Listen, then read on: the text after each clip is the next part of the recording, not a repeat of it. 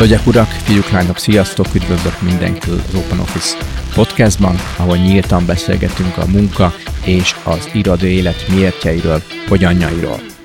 Én a házigazda Palkovics Gábor vagyok, és a mai adásunk témája a szervezeti kultúra építése és fenntartása lesz. Beszélgető társam ebben pedig nem más, mint Görcsi Zsombor lesz, aki a Bitrise-nál Lead People Partner pozíciót tölt be. Többek között beszélgetni fogok Zsomborral arról, hogy milyen cégkultúra is jellemzi a Bitrise-t, egyáltalán mit is jelent az, hogy cégkultúra, honnan ered, ki is felel érte, hogyan lehet építeni, hogyan lehet rombolni, ezen kívül még hallottok arról is, hogy miért gondolja a Zsombor, hogy a HR az egy termék, illetve az, hogy hol is van és miért is fontos a pszichológiai biztonság a cégkultúrán belül, és még arról is, hogy a bizalom és az átláthatóság milyen módon kapcsolódik, amikor cégkultúraépítésről beszélünk. Én nem is húznám az időt tovább, köszi, hogy velünk vagytok, jó hallgatást az adáshoz, hajrá!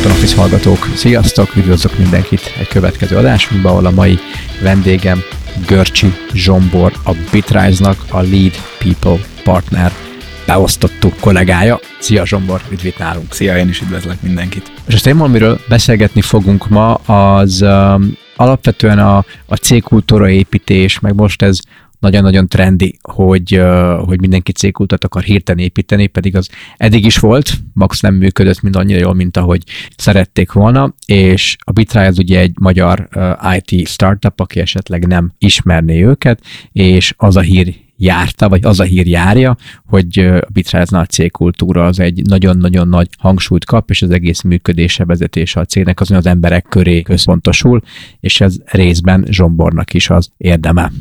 Zsombor, kicsit mesélsz arról, hogy mi is pontosan a szereped, és ez a Lead People Partner, ez, ez mit is jelent pontosan, mit akar? Köszönöm szépen. Az én szerepköröm ebben én úgy gondolom, hogy szinte elhanyagolható. A kultúra szerintem egy, egy olyan dolog, ami a, a munkavállalóknak a magatartási formáit összegzi, én nem gondolom, hogy ebben a HR-nek egyébként különösebben nagy szerepet kell vállalnia. A Lead People Partner egyébként egy nagyon jó megnevezés. Azt jelenti, hogy én vezetem a People Operations csapatot. Ez a csapat felelős az irodai élményért, a munkavállalói élményért, így unblock, illetve a bérek kifizetéséért, és nem mellesleg nyilvánvalóan mindennel kapcsolatban lehet minket keresni. Ez egy gyakorlatilag egy standard értelemben vett HR osztály is lehetne, ha csak nem szedne szteroidot. Tehát nagyon sok másik fajta funkciónak is otthont adunk, és ezeket a funkciókat inkubáljuk. A partner szó jelentése egyébként az is, hogy bizonyos funkciókat különösen jól támogatok, tehát hogy különös figyelmet kapnak tőlem. Ez a, ez a funkció egyébként a go-to-market, tehát a sales, customer success, illetve a marketing és a support is. Ezzel viszont meglepődött az, hogy magyarán a sales támogató funkciók is vannak nálatok, vagy, vagy nálad pontosabban? A sales HR szempontból támogató uh, funkció is vagyok, igen, ebben a pillanatban. És ez mit akarnátok, hogy a sales HR támogató funkciója? Um, a Sales HR támogató funkciója egyébként egy érdekes kérdés, de uh, röviden és tömören azt jelenti, hogy dedikáltan én vagyok az az ember, aki ez a sales leadership, illetve a salesesek is fordulhatnak bizalommal. Ez azt könnyíti meg, hogy ne kelljen 46 helyre elmenniük, azért, hogyha valamit el szeretnének intézni, hanem direktben minket kereshetnek meg, illetve engem kereshetnek meg, Aha. és akkor én általában egyébként, legyünk őszinték, egy redistribútor szerepet töltök be, tehát nem tudok mindent fejből, viszont tudom, hogy ki az az ember, aki ezzel kell menni ezzel a problémával. Tök jó. Ennek a gyöker az honnan jött, hogy a szélcsapatok akartak egy ilyen egy csatornás megoldást, vagy ti vettétek észre, hogy, hogy hop, hop, hop itt, a, itt lehet, hogy hatékonyabban tudnak működni, ha a salesnek minél kevesebbet kell ilyen belső ügyek felkutatásával foglalkozni, és a munkával foglalkozni helyette, akkor viszont egy ilyen egy csatornát nyissunk meg erre a Research and Development csapatunknak is van természetesen business partnere, illetve lesz december 22-től. Uh, Na, tehát ők, ők is kapnak supportot természetesen. Ez egy olyan szervezeti igény, aminek mi szeretnénk leginkább elébe menni. Okay. Uh, tehát ez a, a, a mi HR leadershipünknek a, a feladata az nem csak az, hogy az adott problémákkal számoljon le és oldja meg őket azonnal, hanem mi szeretnénk egy ilyen proaktív, előrelátó szemléletet felvenni, ahol azt mondjuk, hogy ezek legyenek adottak, mire a problémák már egyáltalán felmerülnének.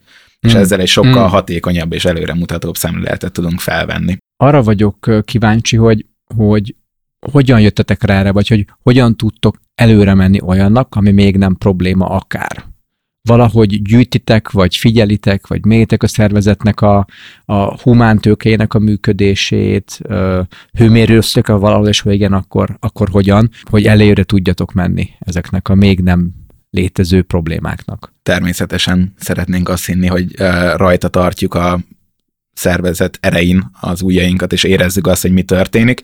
Reméljük ez tényleg így is van. Én úgy gondolom, hogy jelenleg minden jel erre mutat. Mm. Mérjük ezt mindenféle szempontból, kvantitatív és kvalitatív módszerekkel is. Van uh, munkavállalói elköteleződést mérő felmérésünk is természetesen. Ezt évente kétszer szoktuk megcsinálni. Ez azért egy nagy, egy óriási nagy uh, munka a szervezetnek, nem nekünk. Mert hogy ez egy, ez egy 40 kérdéses kérdőív, amit mi szeretünk állandóra hagyni, hogy longitudinális módon is vizsgálhassuk az adatokat, és ez egy tök fontos része. A másik pedig az, hogy ugye ez kvalitatív módszerekkel is kell mérni. Uh-huh, uh-huh. Ezért a mi vezérigazgatónk, Birmaher Barnabás és az én, én vezetőm, Viki, a VP of People, ők például járnak és meghallgatják az embereket, tehát teljesen véletlenszerűen kiválasztunk embereket a szervezetbe, foglalunk meetinget, és ők meghallgatják azt, hogy mit gondolnak a kultúrára, mi az, ami működik, mi az, ami nem. Tehát ilyen módon egy sokkal személyesebb interakciót is begyűjtünk, és ez a két adathalmazt véljük mi elégségesnek annak a felmérésére, hogy hogy áll a szervezet önmagában egy kérdőív az oké, okay, hogy tök jó, hogy számokat ad, amit nagyon sok menedzser szeret, mert akkor kpi lehet csinálni belőle, és azt rá lehet tenni a prezidé, és akkor lehet mutogatni, hogy nő csökkent, stb.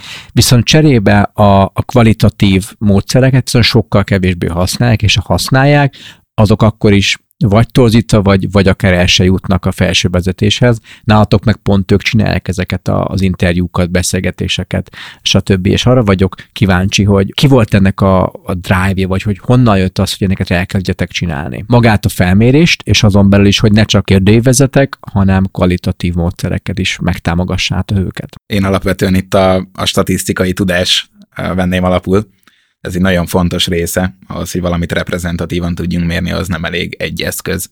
Ugye, hogyha az ember írt már egy alapképzésre is, akár egy szakdolgozatot, ott is azt mondják, ugye, hogy a szekunder kutatás az annyira nem értékes tudományos szempontból, hiszen csak arról írunk, hogy mások mit írtak, a saját kérdőívet, ha nem reprezentatív, akkor igazából szintén nem jó, hmm. és hogyha nem méred kvalitatívan, az sem jó. Tehát ez, ez a, ezek a legalapabb dolgok, én úgy gondolom. Bocsánat, hogy még leragadok itt a, a kvantitatív részénél, de azt szeretném elmondani, mert rendkívül büszkék vagyunk rá, hogy 95%-os kitöltési arányunk volt a, az legutolsó ilyen kérdőívem. Az nagyon magas. Az, az nagyon magas. Brutálisan magas egyébként, szóval innen is szeretném megköszönni mindenkinek, hát az, a, az aki részt vett benne. Tehát olyan, ha már 50 százalék, mindenki újon, hogy yeah, 50 százalék, ez az minden második ember kitöltötte, yeah. Igen, és 95 az, az szinte példa nélküli. Mi is, mi is nagyon-nagyon örültünk neki, nagyon nehéz jó kérdőívet írni, sőt, nagyon nehéz, de ez is statisztika egyébként, ez, illetve kutatásmódszertan leginkább. Pontosan. Ne írjunk dupla csövű kérdéseket például. Igen. Jövőre utalok és kerüljük, hipotetikus, lehetőleg ne, és a többi, és a többi. Ja illetve rettegnek egyébként az ilyen kérdőívek készítői attól, hogy szabad szöveges választ adjunk. Pedig az a legjobb. Feldolgozni macera, de a, a legtöbb manna derülhet ki. Én úgy gondolom, hogy ilyenkor mutatkozik meg egy felsővezetőnek a, a nagysága, amikor ő is leül, és ő is adatot elemez, és az ilyen szabad, szöveges válaszoknál ő, ő is ott ült, és ő is gyűjtötte az adatokat, hogy mi az a téma, ami felmerül többször, hogyan lehet ezeket csoportosítani. Ez most pontosan melyik kulturális aspektusra vonatkozik például. Ezek, ezek úgy gondolom, hogy példátlan dolgok valószínűleg ezért is áldozzák rá az emberek az időt, hogy kitöltsék ezt nem akarok tovább a, a kvalitatív, kvantitatív részén rugózni, de azt még enged meg nekem, hogy elmondjam, Persze. hogy azért töltik ki ezt ennyien, az én véleményem szerint, és remélem a jövőben is ennyien fogják kitölteni, mert látják azt, hogy ebből születik valami. Mert a leg, legnagyobb probléma ezekkel az, hogy oké, okay, tudjuk, hogy a munkavállalók 42%-a egyébként nem elkötelezedett a munkavál, munkáltató iránt, oké, okay. és nem történik semmi. Tehát az emberek nem azért szoktak le róla, hogy kitöltsék ezeket a kérdőíveket, mert az emberek egyébként buták, vagy, vagy csak nincs idejük, vagy bármi vagy. ilyesmi, hanem azért, mert tudják, hogy hiába mondják el a véleményüket, az az égvilágon semmi nem változtat. Sőt, még szerintem sokszor az emberek félnek is, hogy még ha anonim is kérdőív általában annak kéne, hogy legyen, főképp ilyen, ilyen témákban, hogy mennyire vagy, mennyire vagy elégedett, stb félnek attól, hogy de biztos meg tudják, meg látják, hogy én vagyok, meg meg lehet mondani, mert csak én vagyok az egyetlen 30 és 40 között nő az osztályon, és a többi, és a többi. De, a másik az, az tényleg, ami már egy egy rossz dolog, valaki ettől fél, és ott annak a gyökeit meg kéne találni, vagy önmagába, vagy akkor a szervezetbe, de hogy, hogy ezt, ezt én is nagyon sokszor láttam, láttam, és meg is éltem, hogy, hogy egy kérdőívet, kutatás legyen az, az ilyen vagy olyan, ezért vagy azért, de hogy, hogy sokszor csak kb. papírnak vagy a, a vezetői prezibe teszik, hogy elmondhassák, hogy most az nőtt x százalékkal, vagy csökkent, és akkor a vezetők egymás közt, közt ki, kiventilálhassák, hogy biztos azért, meg biztos ezért, és nem tudom, így jó, akkor van mit csinálunk, ott mindenki hálátlan, no, tele van a, hanem én is azt gondolom, hogy a, a, a jobb megoldás erre, vagy hogy ez akkor tud jól működni, ha oda-vissza. Ez egy kétirányú kommunikáció, és hogy ha megkérdeznek valamiről, és utána láttam, hogy annak van eredménye, és hogy meg is hallották, és el is mondják nekem, hogy, hogy srácok, sziasztok, volt egy felmérés, azt találtuk, hogy itt van néhány idézet, emiatt rájöttünk, hogy akkor ez meg ez lehetne jobb, vagy az tök jó, azt hagyjuk, olyan pedig lehetne jobb, abba pedig ezt és ezt fogjuk változtatni, majd megint lemérjük, kösz, hogy elmondtátok, így tudunk együtt fejlődni, hogy egy nagyon nyitott, őszinte, empátiára és bizalomra alapuló kommunikáció, mint ahogy szinte minden emberi kommunikációnak jó lenne, ha ilyen lehetne, de céges világban valamiért ez szerintem még a magánéletnél is nehezebb. Nálatok volt olyan korszak, amikor, amikor ez kevésbé ment jól, vagy hogy ezt nektek is meg kellett tanulni? Tudom, hogy te aztán másfél vagy a, a bitrájatnál, hogy jól tudom, a cég maga pedig hat éves, hogy akár alattad, amit te volt, vagy előtte hallottál olyan anekdótát, hogy ezt meg kellett a szervezetnek tanulni, vagy ez már így működik nálatok a kezdetek óta? Ez a bizalmon alapuló, nagyon nyitott kétirányú kommunikáció. Én úgy gondolom, hogy ez, ez gyakorlatilag sugárzik folyamatosan a, a, a cégtől. Én, én meg vagyok győződve arról, hogy ez egyébként az alapítóktól jön, mm. és ez gyakorlatilag sugárzik, és az a fajta nyitottság, amit ők közvetítenek, és az a fajta transzparencia, egyébként, amit ők közvetítenek, az kiad az egész szervezetre. Ha visszatérünk egyébként, még bocsánat, most már tényleg befejezem Nyugodtan. a lovaglást a, a kvantitatív módszereken, de azt szerintem, hogy ez ilyen tanács lehet esetleg a, a HRS kollégáknak, nagyon fontos az, hogy transzparensek legyünk az eredményről, el lehet vinni az egész cég elé, be lehet róla számolni, és utána az egész cég előtt meg kell fogalmazni azokat a lépéseket, amiket tenni fogunk. Mert lehet, hogy ezek a számok ijesztőek, de akkor legalább mindenki átérzi a súlyát. Pont meg is, vagy meg is akartam a tenni, mint kérdés neked, hogy, hogy mit tudnál tanácsolni, csak jóval később, de, de, de, köszönöm szépen, és tök jó, hogy beosztad, mert hogy ha most csak uh, irodák oldalról nézzük, nagyon sokszor látjuk azt, hogy, hogy úgy akarnak megoldani egy elégedetlenségi problémát, vagy egy, vagy egy panasz csomót, hogy az emberek panaszkodnak, hogy nincs hely telefonálni, nincs elég meeting room, nincs elég tér. És akkor a átlag ember, vagy sőt, a legtöbb ember azt mondja, jó, ha nincs hely telefonálni, csináljunk több helyet telefonálni. Nincs elég meeting room, csinálunk több meeting roomot, iroda zsúfolt, legyen több hely. Oldjuk meg, vegyük meg, tök jó, és akkor a adott osztályok intézik el, vagy szerezzék be az adott szobákat, vagy adott telefonásra alkalmas eszközöket, tereket, stb. És hogy, hogy nagyon sokszor látjuk azt, hogy, hogy nincs, nem gondolja végig senki, vagy nem kötik össze azokat a pontokat, hogy egy biztos tényleg az a gond, hogy nincs elég hely telefonálni. Hány ember mondta ezt? Aki ezt mondta, hogy amúgy mennyit szokott telefonálni? Hogyha heti egyszer telefonál, tudom én, 10 percig, lehet, hogy neki akkor pont nem volt jó hely, de attól ez nem biztos, hogy te is mondtad, hogy ez az egész szervezetet le is le is tükrözi, és emiatt akkor venni 10 darab telefonfülkét, vagy elköltözni, vagy, vagy irodát áttervezni, nem biztos, hogy, hogy meg fog érni, vagy hogy nem fog még több problémát gyártani,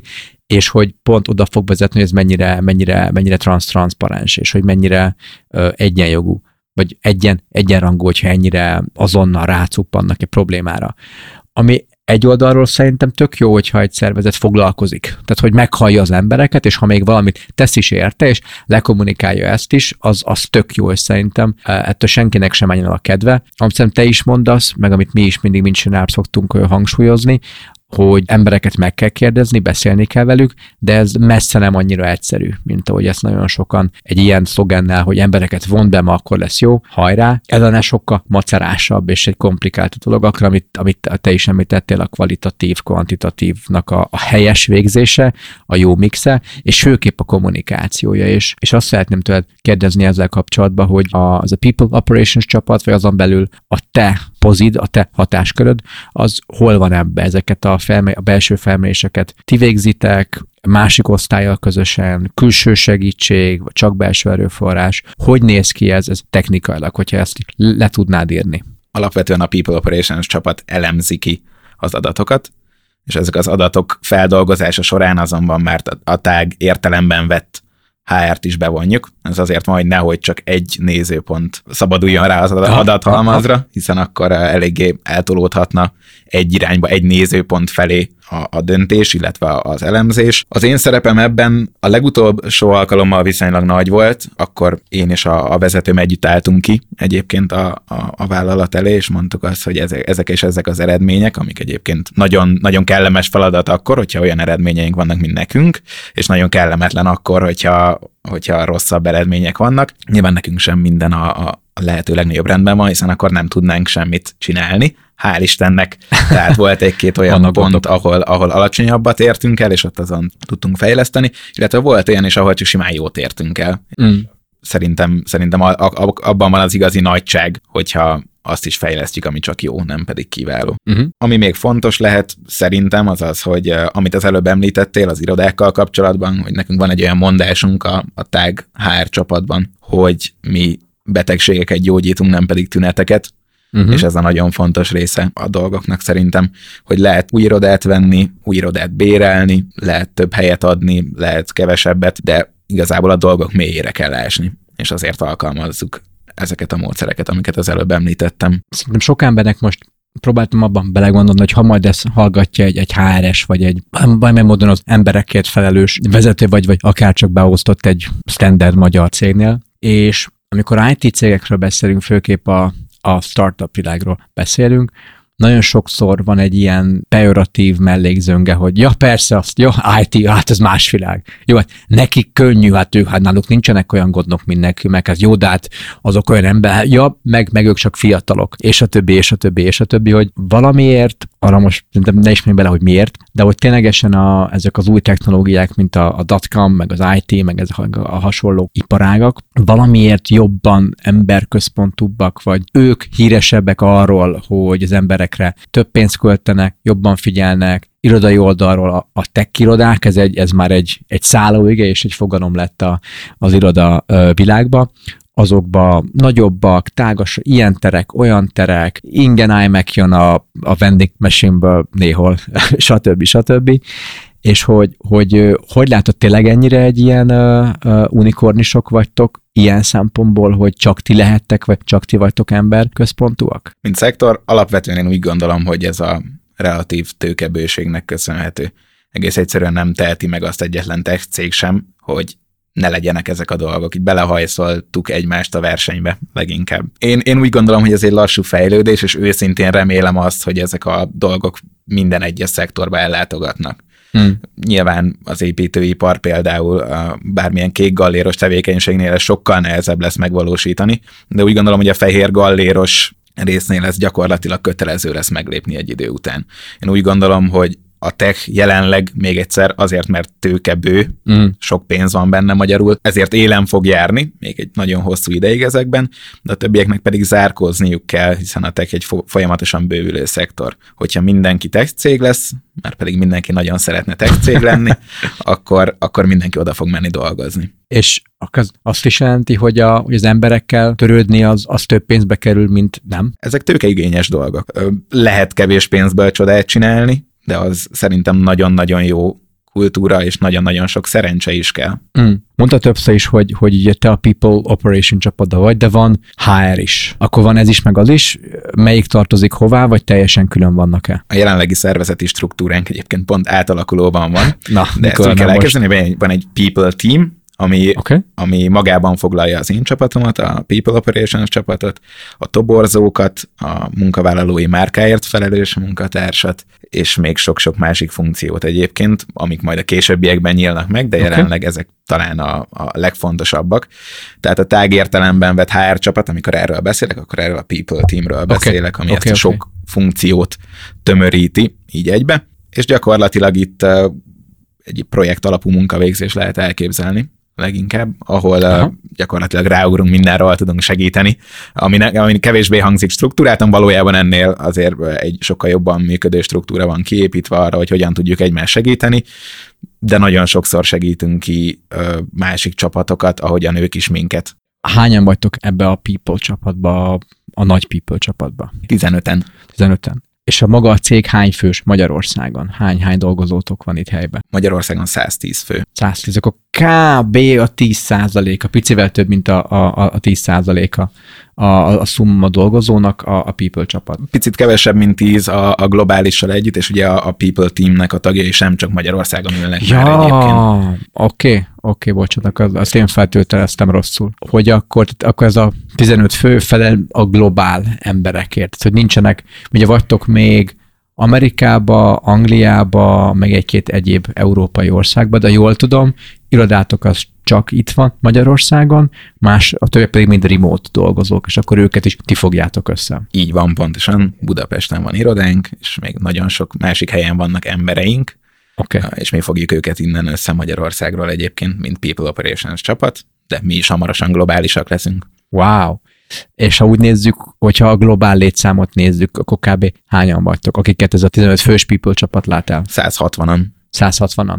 Akkor tényleg kevesebb, mint, mint 10-10 százalék. Azért voltam erre kíváncsi, hogy, hogy aki most minket hallgat, HRS vagy HRS érdeklődésű ember, és az, na, hát a tech cég, hát ők még, még pénzük is van, meg még érték is, meg muszáj is nekik, ja, hát de hát nálunkért nem lehet, mert mi csak ennyien vagyunk, meg annyian vagyunk. Nekik akartam adni egy, egy, egy, egy támfogót, kb. akkor értsék, hogy hány főre van, van, van hány HRS. Amikor azt mondod, hogy tőkégés, akkor arra gondolsz, hogy embereket kell tartani arra, olyan pozíciókat, akik törődnek a, a többi kollégával. Ö, jól értem, hogy erre, erre gondoltál? pontosan embereket, rendszereket, adott esetben irodákat, mm. ezek, ezek mind-mind költségek. Oké, okay, értem. Amíg a, a felvétel beszélgettünk, mondta egy olyan mondatot, hogy, és ezt most vissza is idézném tőled, azt mondtad, hogy legyen a legjobb, vagy legyen az embereknek a legjobb. Ez egy ilyen, egy ilyen, egy ilyen statement, vagy egy cél kitűzésetek, ugye? Maximálisan, igen. Jól idéztem. teljesen jól, teljesen jól. Azon gondolkodom, hogy ne, nehogy a vezérigazgatónk féltékeny legyen, mert nagyjából ő is valami hasonlót mondott.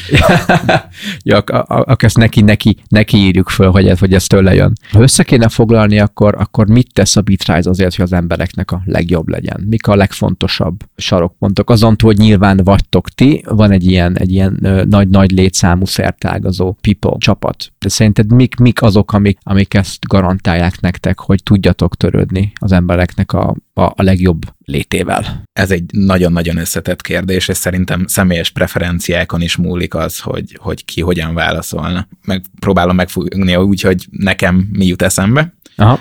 Az első az az, hogy a Bitrise-nál mindenki magas színvonalú munkát végez, és azért gyakorlatilag egy ilyen tulajdonosi szemléletet tud felvenni. Aha. Ez azt jelenti, hogy büszke arra, hogy mit csinál. És nagyon sokszor a Bitrise adja meg azt az esélyt, hogy az ember az életében először ilyet csináljon, pláne Magyarországon. Ez azt jelenti, hogy csinálhat az ember nagy dolgokat. De mivel ugye az ember először csinál ilyet, elvárhatjuk-e azt, hogy rögtön sikerüljön? Uh-huh. Ez a következő kérdés, és ez a második pont is, hogy a Bitrise-nál el lehet bukni, de utána újra tervezés van, és újra lehet kezdeni, és senki nem fog elítélni, és senki nem fog ferdén nézni mm. rád, hanem újra kezdheted. Számomra ez a, ez a legfontosabb kettő. Hogy mit lehet még tenni a munkavállalókért? Én úgy gondolom, hogy nagyon-nagyon sok mindent. Amire még büszkék szoktunk lenni, az az, hogy a munkavállalóknak engedélyeztük, hogy teljesen otthonról dolgozzanak, vagy hogy bejöjjenek teljes munkaidőben az irodában, vagy pedig, hogy ennek a bármilyen keverékét csinálják. Tehát uh, én úgy gondolom, hogy ez egy előremutató lépés, és a legtöbb helyen egyébként szerintem meg is valósítható. És megint egy olyan, egy, egy, olyan, olyan témát találtál, amely az emberek használják, hogy na de az csak az IT cégeknél lehetséges, ami pedig az, hogy a kiterjesztett, vagy a, a bőségesen használt, vagy megengedett távoli munkavégzés, vagy, vagy home office, ugye 2021. december elejét írva, lassan két év Covid van mögöttünk. Nyilván ez a, a fejergaderos munkába a home office-nak a, a széles körű próbájához vezetett Magyarországon, máshol ez már, ez már jobban el volt terjedve, és irodai közegbe, irodákkal kapcsolatos meetingeken nálunk is így ez a home office egy több szempontból is érzékeny téma, amit Magyarországon mi láttunk sokat, hogy tavaly nyáron ki lehet kb. mondva azt, hogy a home office működik, mert a cégek működtek, a legtöbb cég, sőt volt, aki még, még jobban is teljesített, full home office-ból ez a 2020 március és mondjuk június, vagy, vagy valamikor a nyár közötti pár hónapban, mint előtte bármikor, és ha a home office működik, akkor nem is kellene irodák. És ez a kérdés, ez, ez nagyon sok médiumban, sajtóba följött, számos konferencia csak is erről szólt. Kiderült számunkra, hál' Istennek, hogy de irodákra továbbra is van, van szükség, csak a szerepük változik meg. De akkor fölmerült a kérdés, a fölmerült a kérdés, akkor jó, a home office végül is működhet, vagy működik, nyilván itt van egy attól függ, hogy kinek, meg mikor, meg milyen pozi, meg meddig. Tehát egy csomó olyan ö, körülményes tényező van, amiket meg kell vizsgálni, vagy érteni, hogy tényleg működik-e vagy sem, de hogy sok cég küzd most ezzel, hogy oké, okay, akkor hány nap home office. Egységesen mindenkinek, csapatoktól függően. Ha egy nagy cégről beszélünk, ahol akár Covid alatt vidékre költöztek vissza kollégák, vagy külföldre visszaköltöztek, mert hogy külföldek csak Magyarországon éltek, de a home office működik, akkor ő miért kéne, hogy itt éljen és a többi, és a többi. A másik fontos rész pedig, hogy viszont akkor mekkora iroda kell? Kell mindenkinek asztal? Ha azt mondjuk, hogy kell, akkor mi a többi terek kell? És ez az egyenlet, hogy akkor egyik oldalon home office, másik oldalon iroda, ez, ez egy nagyon-nagyon forró téma most, és nagyon sok cég küzd ezzel, és pont amikor mi is beszélgettünk eddig, hogy, és mi is ezt látjuk a cégeknek, hogy hát attól függ, tehát mi tudunk satszolni helyettet, hogyha ezt átengedni nekünk, ha lehet, akkor nem szeretnénk eldönteni, mert max nekünk lenne, amit mondanánk, nektek nem biztos, és az embereket akkor vonjuk be. Nézzük meg, mérjük meg, hogy ténylegesen ez a home office ez most jó volt-e, mindenkinek jó volt-e, miért volt jó, ha jó volt, miért nem volt jó, és az alapján értsük már a teljes képet, és, és ahogy korábban nagyon jól mondtad, ne a tüneteket kezeljük, hanem a betegséget értsük meg, vagy az egész szituációt értsük meg, és amikor erről beszélünk cégekkel, és a tech cég példája följön. Ugye a sajtóba is nagyon-nagyon sokszor tech cégeknek a vezetői álltak ki, és mondtak véleményt, akár nagy amerikai tech cégek, vagy akár magyarok is, hogy ez működött, így működött, nálunk full home office van, és a többi és még amit szintén mondta, hogy tőkeerős cégekről beszélünk, nagyon sokan írják le azt, vagy a home office, hogy jó, de ez csak az ilyen IT, meg az ilyen tech cégeknek működik. Mit gondolsz erről? Szerintem ennek van valósága, és attól függően, hogy van-e vagy nincs, milyen olyan tanulságokon mentetek át COVID meg home office kapcsolatban, amit szerinted jó, hogyha mások is hallanak, hogy na azért tech cégeknél mi is a tényleges valóság ebben. Én úgy gondolom, hogy nem lehet elhanyagolni a szektort, amiben mozgunk, és ilyen szempontból valójában tényleg kivételes a tech, mert gyakorlatilag a lehetőségek tárháza az, az, az itt van. A múltkori panel beszélgetésben épp egy biztosító HR vezetőjével beszélgettem, aki azt mondta, hogy a pénztárakat nem tudják hazavitetni a munkavállalókkal, ami egy meglehetősen jó észrevétel, úgy gondolom, de amennyiben adott a munkáltatók számára, tehát hogy, hogy teljes körülön működhet otthonról egy-egy funkció, azok, azoknál nem értem, hogy miért, miért ne lehetne felajánlani. Alapvetően itt a munkavállalókba és a munkáltatókba vetett bizalom egyébként a kérdés, amit most már említettünk, viszont az is egy fontos rész, hogy én nem biztos egyébként, hogy bizalomnak nevezném ezt, hanem inkább egy ilyen pszichológiai biztonságnak. Mm, ezt hogy érted? Egy minimális különbség van a kettő között, az az, hogy nem úgy kell fel az ember, például most egy szélsőséges esetet mm. mondok, hogy arra gondol, hogy elveszítheti ma a munkáját, hanem biztonságban érzi magát. Ha hoz a felső vezetés valami döntést, akkor biztos abban, hogy ez a döntés jó, és ez egy nagyon fontos része a dolgoknak. A pszichológiai biztonság az az munkavállalói elköteleződésnek az én véleményem szerint egy nagyon-nagyon fontos sarokköve. Mindenképpen fontos kiemelni. De visszatérve, én úgy gondolom, hogy a, a tech könnyített pályán mozog, szinte minden adott, amit a munkavállalók szeretnének, hiszen nem szeretnénk elveszíteni őket, és abban a szerencsés helyzetben vagyunk, hogy tudunk is ellene tenni, hiszen feltételezzük, hogy senki nem szeretné elveszíteni a munkavállalóit. Covid alatt miket tapasztaltunk? Az elején a bitrace egy nagyon erős irodai kultúra volt egyébként a uh-huh. Covid előtti időszakban, és mindenki nagyon imádta az irodát, ami nem véletlen, mert az már akkor is egy nagyon-nagyon modern iroda volt, állítható asztalokkal és minden egyéb csodával, nagyon jó tárgyalókkal, nagyon jó meeting roomokkal, és nagyon jó úgynevezett breakout areákkal is, uh-huh. tehát az egyik szintünknek konkrétan a fele az csak ilyen breakout areákból áll, ami előre mozdítja az emberi kapcsolatokat. És amikor hirtelen, már nem is emlékszem, talán 2020 uh, márciusában, igen, igen. igen 2020 márciusában uh, hazamentek a, a munkavállalók, akkor az volt az emberek gondolatmenete, hogy úristen, hogy fog itt minden működni, és szerintem ezzel nem voltunk egyedül, mindenki így gondolkodott. Igen. mi lesz most? Így van, mi lesz most, és hát az, a, az történt meg, ami, amit szerintem senki nem várt, hogy egész egyszerűen kilőtt a produktivitás az emberek elkezdtek sokkal jobban és sokkal uh, nagyobb odafigyeléssel kommunikálni, beszélni és dolgozni, hiszen nem voltak zavaró tényezők. De ez nem egy, egy olyan folyamat, ami uh, rakéta jelleggel csak felfele halad, hanem ez nyilván egy idő után alább hagyott. Én úgy gondolom, hogy egyébként az elmúlt gyakorlatilag lassan két évet azokat nagyon jól lehet szakaszokra bontani, hogy az elején ott mindenki örült, hogy de jó lehet otthonról dolgozni, aztán a második fél év volt az ilyen ilyen nagy depresszió időszaka, amikor mindenki egy kicsit maga alatt volt, és senki mm. nem tudta, hogy mi fog következni, és akkor nyilvánvalóan nyáron egy mindig picit lazul a helyzet, és akkor, Igen. akkor pedig már felszabadultabbak voltak az emberek, és érezték, hogy ez egy, ez egy, ez egy nem szeretném kimondani ezt a, ezt a buzzwordet, de hogy ez egy új normális, és lehet mozogni, adott esetben lehet mm. munkát is váltani ebben az időszakban, és sokkal nagyobb magabiztossággal mozogtak már e, ebben a helyzetben. Mm.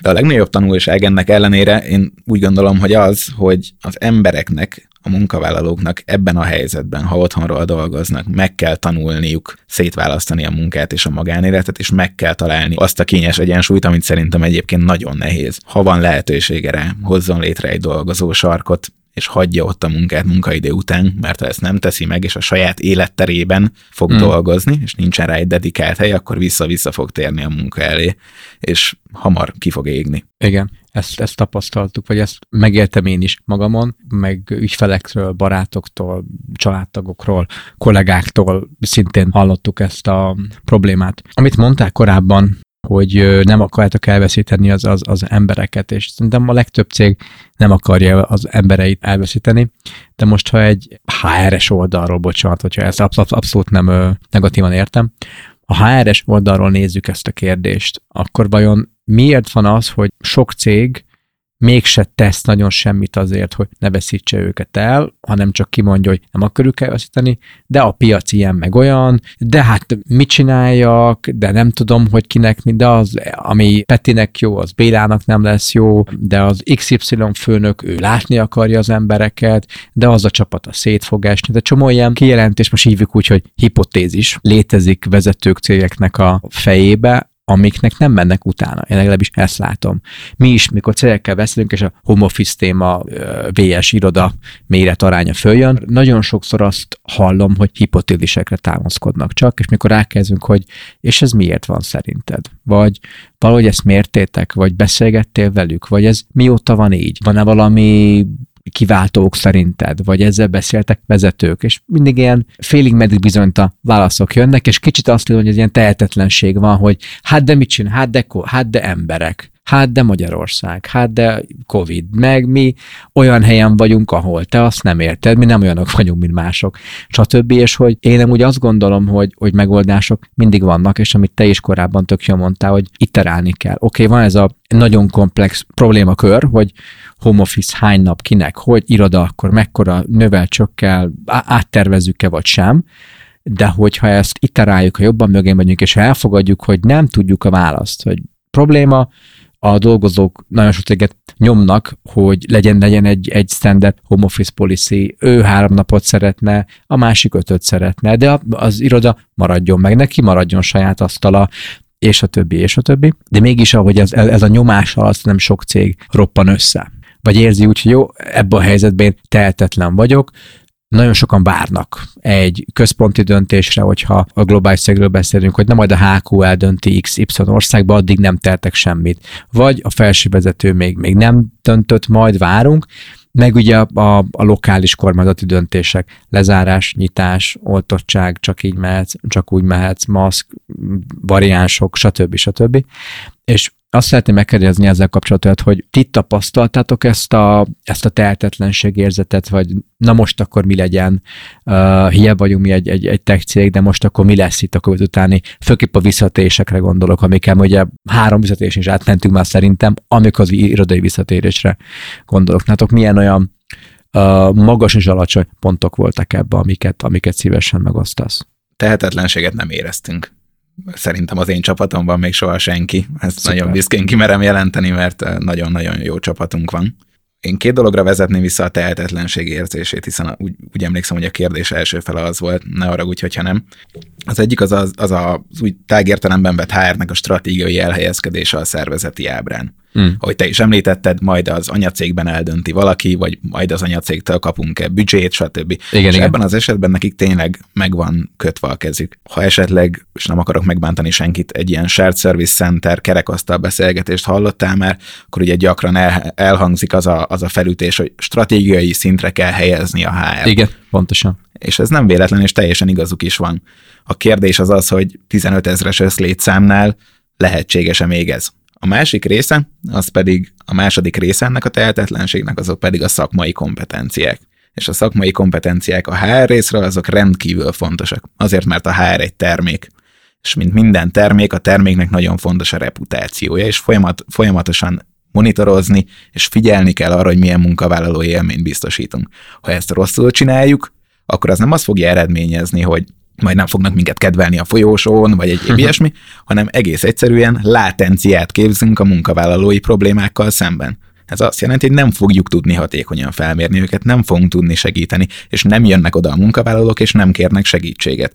Ha nincsenek meg a szakmai kompetenciáink ahhoz, hogy ezt a tehetetlenség érzetet valamilyen szinten minimálisan is csökkentsük, akkor ez csökkenteni fogja a reputációt, és ez továbbra is egy gyakorlatilag egy negatív spirálba kerül, és eljut oda, hogy a HR osztály az valóban csak a bérkifizetésekkel fog foglalkozni, hmm. és valóban csak azzal, hogy meglegyen a munkaszerződés módosítás, és aláírjuk a a munkavállalóval, és legyen vége. Mit értesz szakmai kompetencia alatt? Pontosan. Milyen megoldásokat tud felhozni? Tehát, hogyha valaki azt mondja az anyaországból, hogy bocsi, erre nincsen pénz, akkor hogyan tudja megoldani? Meg tudja oldani, vagy azt mondja, hogy Érte, széttárja a kezét, és, és vége van.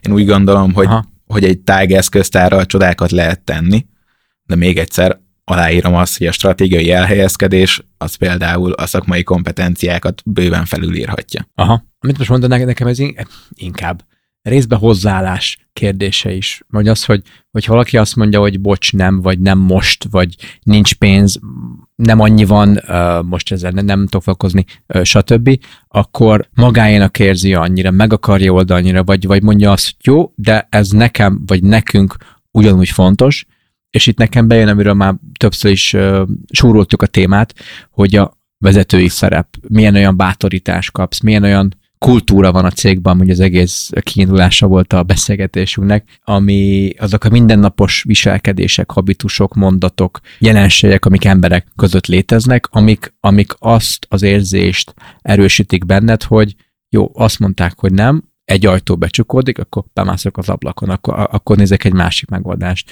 Utána járok, vagy akár beszélgetek a kollégáimmal, a csapattársaimmal, vezetővel, akár, akár a, a cégnek a vezetőjével, hogy, hogy figyelj, hogy ilyet tapasztaltnak, beszéljünk már erről. És ha ezekre van tér, és ha a kultúrában ez a, ez a szemlélet, amit te aztán korábban úgy hívtál, hogy a, a, a tulajdonosi szemlélet, meg ez a hibatűrésnek a határa megvan, akkor nem sokkal könnyebb az emberek is, is ezt érzik, és ugye arra beszélgetünk, hogy kultúra, ez szerint is viselkednek, és, és még ha meg is van kötve a kezük, próbálják kioldani, vagy, vagy segítséget kérni.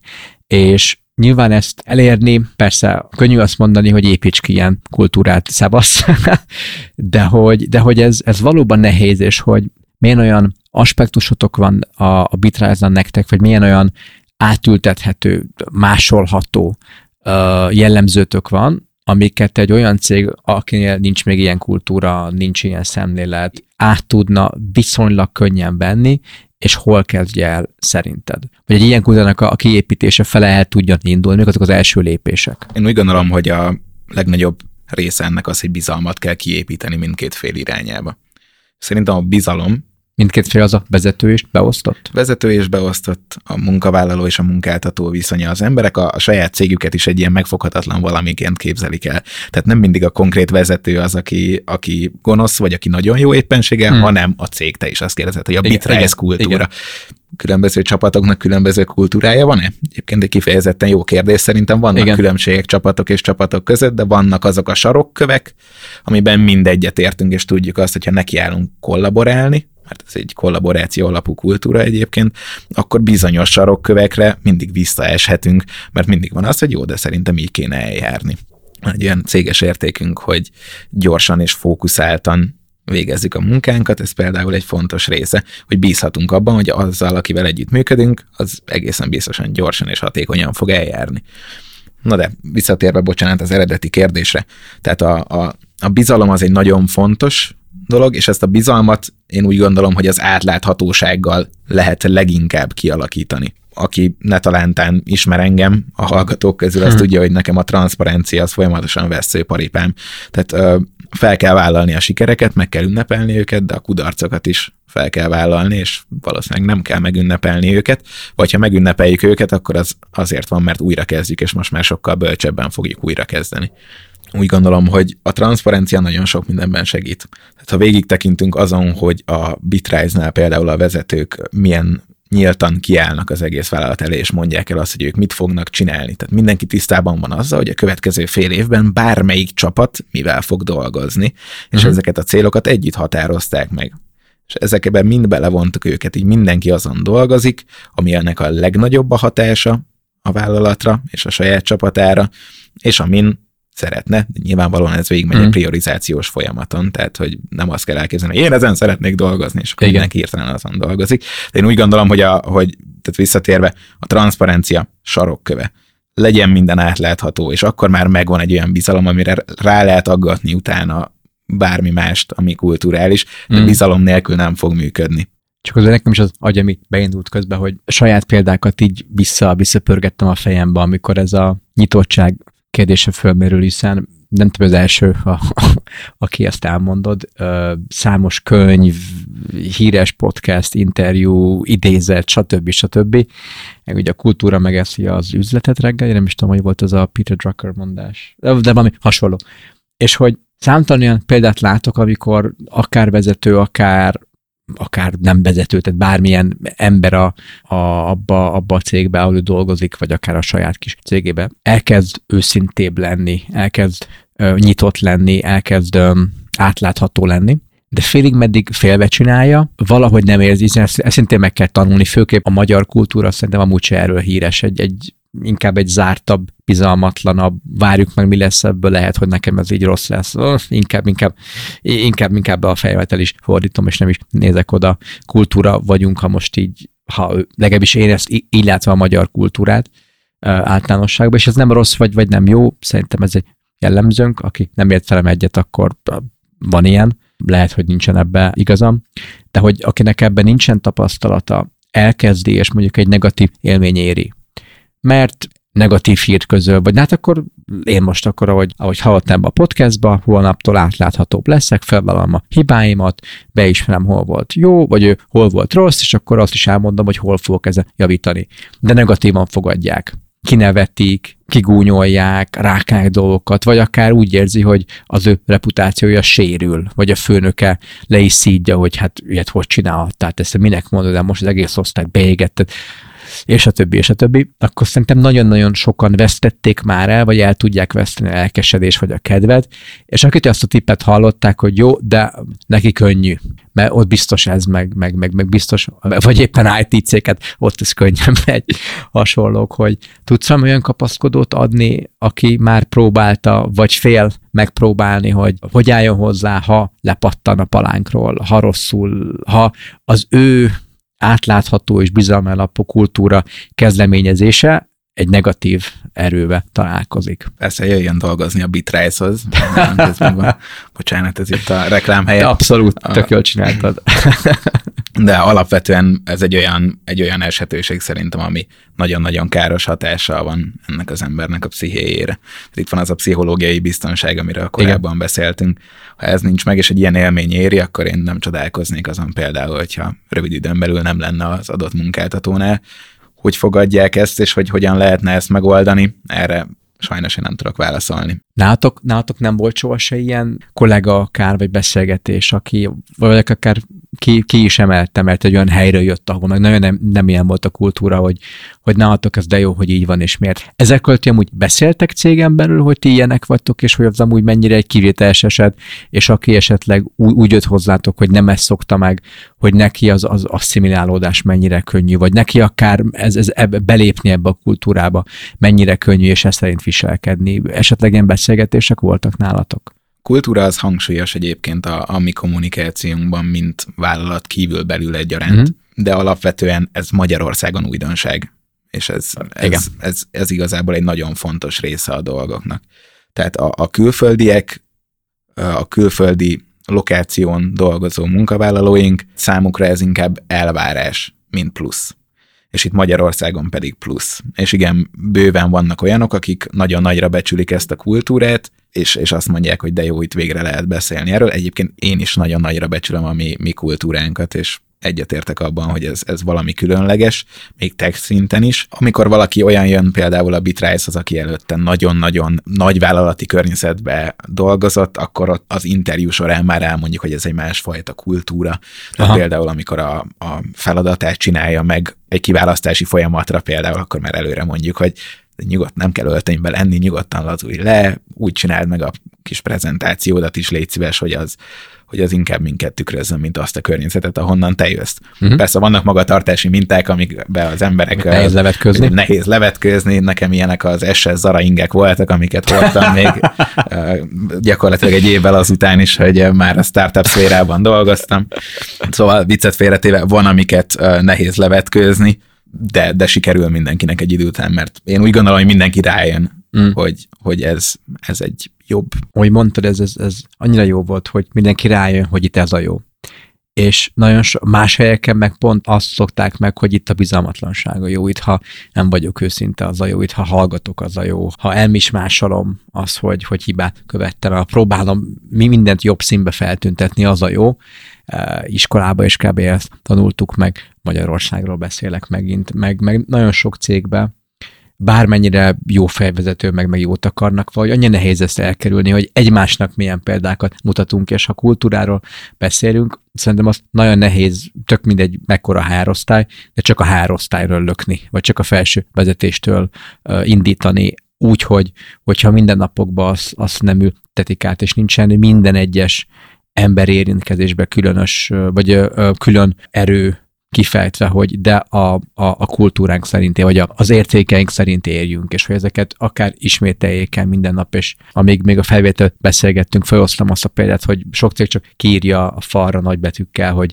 ilyenek vagyunk, ö, olyanok vagyunk, amit negatívan értettem, de ha tényleg olyat írnak ki, amit ők élnek is, ez, ez csak egy ilyen leképzése annak, hogy ez itt tényleg annyira fontos, mert még ki van írva a falra is, az tök jó, de mégis sokan csak a falra írják ki, és azt hogy akkor letudtuk, a HR-re fölveszünk egy embert, akinek azt a pozit adjuk, mint John Bornak, hogy lead people partner, tök jó, akkor itt a kultúra az már, az már, az már uh, rendben van, és hogy ez, ez nem olyan könnyű. Nem olyan könnyű, és egyébként én nem hiszek egy ilyen top-down kultúraépítésben, bevallom őszintén.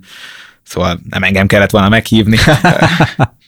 viccet félretéve. És amúgy, a... és amúgy. Csak, hogy, csak hogy sokan mégis, mégis ezt egy, egy úgy nézik, mint egy be kell vezetni egy új szolgáltatást, vagy akkor kell venni egy át kell költözni na, nagyobb irodába, kell venni új céges autókat, hogy mint hogyha ez a akár a felső vezetés, vagy akár a HR vezetés, vagy a HR csapatnak lenne így a, a feladata, mert akár ők érzik úgy, és szajkozzák a szavakat, mert mindig, mikor vannak a HR prezik, akkor legyen mindenki nyitott, legyen mindenki őszinte. Szerintem sokan akarják, hogy, hogy ez így létrejöjjön, de hogy, ahogy te is mondtad, ezt top-down csinálni nem lehet. Szerintem akkor mi lehet ez a jó igazából azt, azt próbálom körbejárni, hogy aki most a, az adás közben kedvet kap, hogy na holnaptól én valamit ezért teszek, vagy beszélgetek, vagy csak így a saját kis peer-to-peer körömbe, kollégákkal, benti ismerősökkel elkezdek így efele haladni, akkor szerinted mik azok a, azok a, azok a jó akciók, vagy, vagy döntések, vagy, vagy hozzáállás, ami, ami segíthet? Legalább, hogy elkezdjen nőni a bizalmon alapuló kultúra, hibatűrés, és a többi, és a többi. Nagyon jó kérdés, hogyha egy vezetőről beszélünk például, akkor én úgy gondolom, hogy a legvadabb vállalati kultúrákban is ki lehet alakítani legvidámabb barakokat. Uh-huh. Tehát egy adott vezető tud csodát csinálni, mm. a saját csapatán belül természetesen, és ez nem egy vállalati kultúra lesz, hanem azon belül egy, egy úgynevezett diaszpóra, ugye, Aha, ami, ami, ami boldogan teljesít, és lehet vele példálozni ugye a nagy prezentációkon, hogy bezzegők milyen jók. Hogyha valaki ezt egy munkavállalói szinten szeretné megvalósítani, akkor úgy gondolom, hogy, hogy jóval nehezebb dolga van ott nagyon-nagyon rá van utalva a, a saját környezetére, a saját vezetőjére, az ő vezetőjére és az egész, egész dologba. De ez ne rettentse el attól, hogy, hogy megpróbálja ezt. Azt szoktuk mondani, hogy, hogy a bizalom első jele az az, hogy mutatsz valamiféle sebezhetőséget saját magadból. Uh-huh. És hogyha mutatsz egy ilyen sebezhetőséget, akkor egész biztosan emberként állnak hozzád, hiszen ugye elszemélytelenedik a dolog, ugye a, amikor a távolról történő munkavégzésről beszélünk, akkor sokszor mondjuk ezt, hogy elszemélytelenedik a dolog. Szerintem bőven volt olyan munkahely Magyarországon, ahol már uh, egy ilyen irodai épületben is bőven el tudtunk személytelenedni. és hát, uh, és hát én úgy gondolom, hogy személyessé kell tenni a kapcsolatokat. Ha személyesé tudunk tenni egy kapcsolatot, akkor már egy nagyon jó útra léptünk rá. Mm. És a legbonyolultabb szervezeti ábrák se tudják leírni az emberet, emberi kapcsolati hálókat. Tehát ez egy nagyon fontos, nagyon fontos része a dolognak. Úgy gondolom, hogyha egy, egy, egy vállalat vezetője látja ezt, és fel akar keresni azzal, hogy segítsek neki, akkor előre üzenném, hogy nem tudok, pláne, hogyha több tízezer fős a vállalat, mert hogy ennek igazából három iránya van. Az egyik az az, hogy a vezérigazgató holnap elhatározza, hogy már pedig nálunk egy nagyon egészséges, nagyon jó vállalati kultúra van, lesz, hiába volt, ennél sokkal rosszabb, több évtizedig. Ez egy része, mm. és ez egy jó kezdeményezés. Ez, ez egy jó elképzelés. A második része az az oldalirányú behatások, és ezek lehetnek partnerek, vagy lehetnek úgynevezett szervezeti influencerek, akiknek mm. nagyon nagy hatásuk van egy-egy szervezetre, egy-egy szervezeti egységre, tehát amit mond Gábor, úgy gondolkozik a sales. Uh-huh. Ez egy fontos része a dolgoknak, és a uh-huh. harmadik része, az én általam messze legjobban kedvelt rész, az az organikus rész, amikor a szervezetbe megfogalmazódik egy igény, és azt a szervezet közli, illetve a adott esetben a HR vagy bármilyen vezető begyűjti és felhasználja. Tehát azt mondjuk, hogy nekünk van igényünk arra, hogy egy kommunikációs tréningre menjünk, hogy egy élő példával rukkoljak elő a bitrate uh-huh. van igényünk arra, hogy erőszakmentes kommunikáció tréningre vigyük a, gyakorlatilag bárkit, aki feliratkozik. Ők ezt megfogalmazták, és eljöttek, hogy lehet ez? Mi pedig azt mondtuk, hogy lehet. És onnantól kezdve, hogy egy organikus kezdeményezést nem azonnal vérbe folytunk HR részről, vagy vállalati vezetés részről, onnantól kezdve ezek az organikus ötletek megszaporodnak hirtelen, hiszen látják azt, hogy nyitott fülekre talált. És ugye ezt a három igényt egyszerre tudjuk létrehozni, akkor nagy valószínűséggel valamit kulturálisan beágyaztunk. Én, én legalábbis úgy gondolom, hogy ez egy, ez egy jó irány, felülről lefele lévő dolog az mindig megvan. Tehát mindig megvan a szándék. Senki nem akar szánt szándékkal rossz vállalati kultúrát kialakítani, hanem az van, hogy a maradék két irány az, az nem történik meg, mert hogyha eljönnek, elmennek éppen a vezetőik, az, hogy nekik erre meg erre lenne szükségük, akkor, akkor sajnos elhajtják őket. És ez egész egyszerűen kontraproduktív, megfojtja az organikus kezdeményezéseket. Hogyha azt látják, hogy a szervezeti influencerek például beszélhetnek össze-vissza, de senki sem hallgat rájuk, akkor egy idő után már ők ne, ágy, nem lesznek szervezeti influencerek, illetve hirtelen Igen. senki nem oszt meg velük semmit, vagy hát megoszthat, de max itt a vízgépnél, és ez sajnos nem sokat nem ér. sehová. Uh-huh. Csombor, szerintem tökéletes végszó. Negatív végszó legyen, nem Legyen valami pozitív, minden Á, jó. Jó, oké. Okay.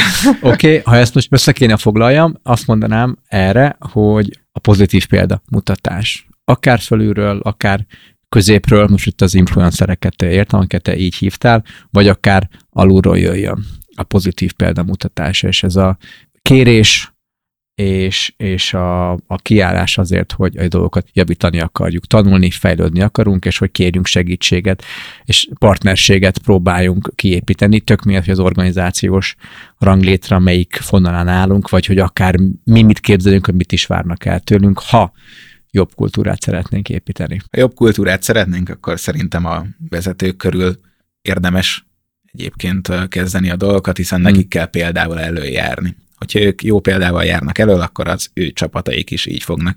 És hogyha elfogadjuk azt az örök igazságot, hogy cselekedj lokálisan, és annak majd lesz hatása globálisan, akkor ez működni is fog, és úgy gondolom, hogyha segítjük és előre mozdítjuk az organikus szerveződést a munkavállalói részre, akkor el fogunk jönni, hogy a munkavállalók ezt imádják, és nagyon boldogak lesznek.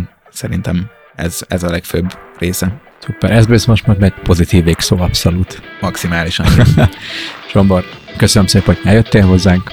Hallgatók, nektek is, hogy velünk voltatok. Minden jót nektek. Sziasztok. Szia Zsombor. Szia, szia.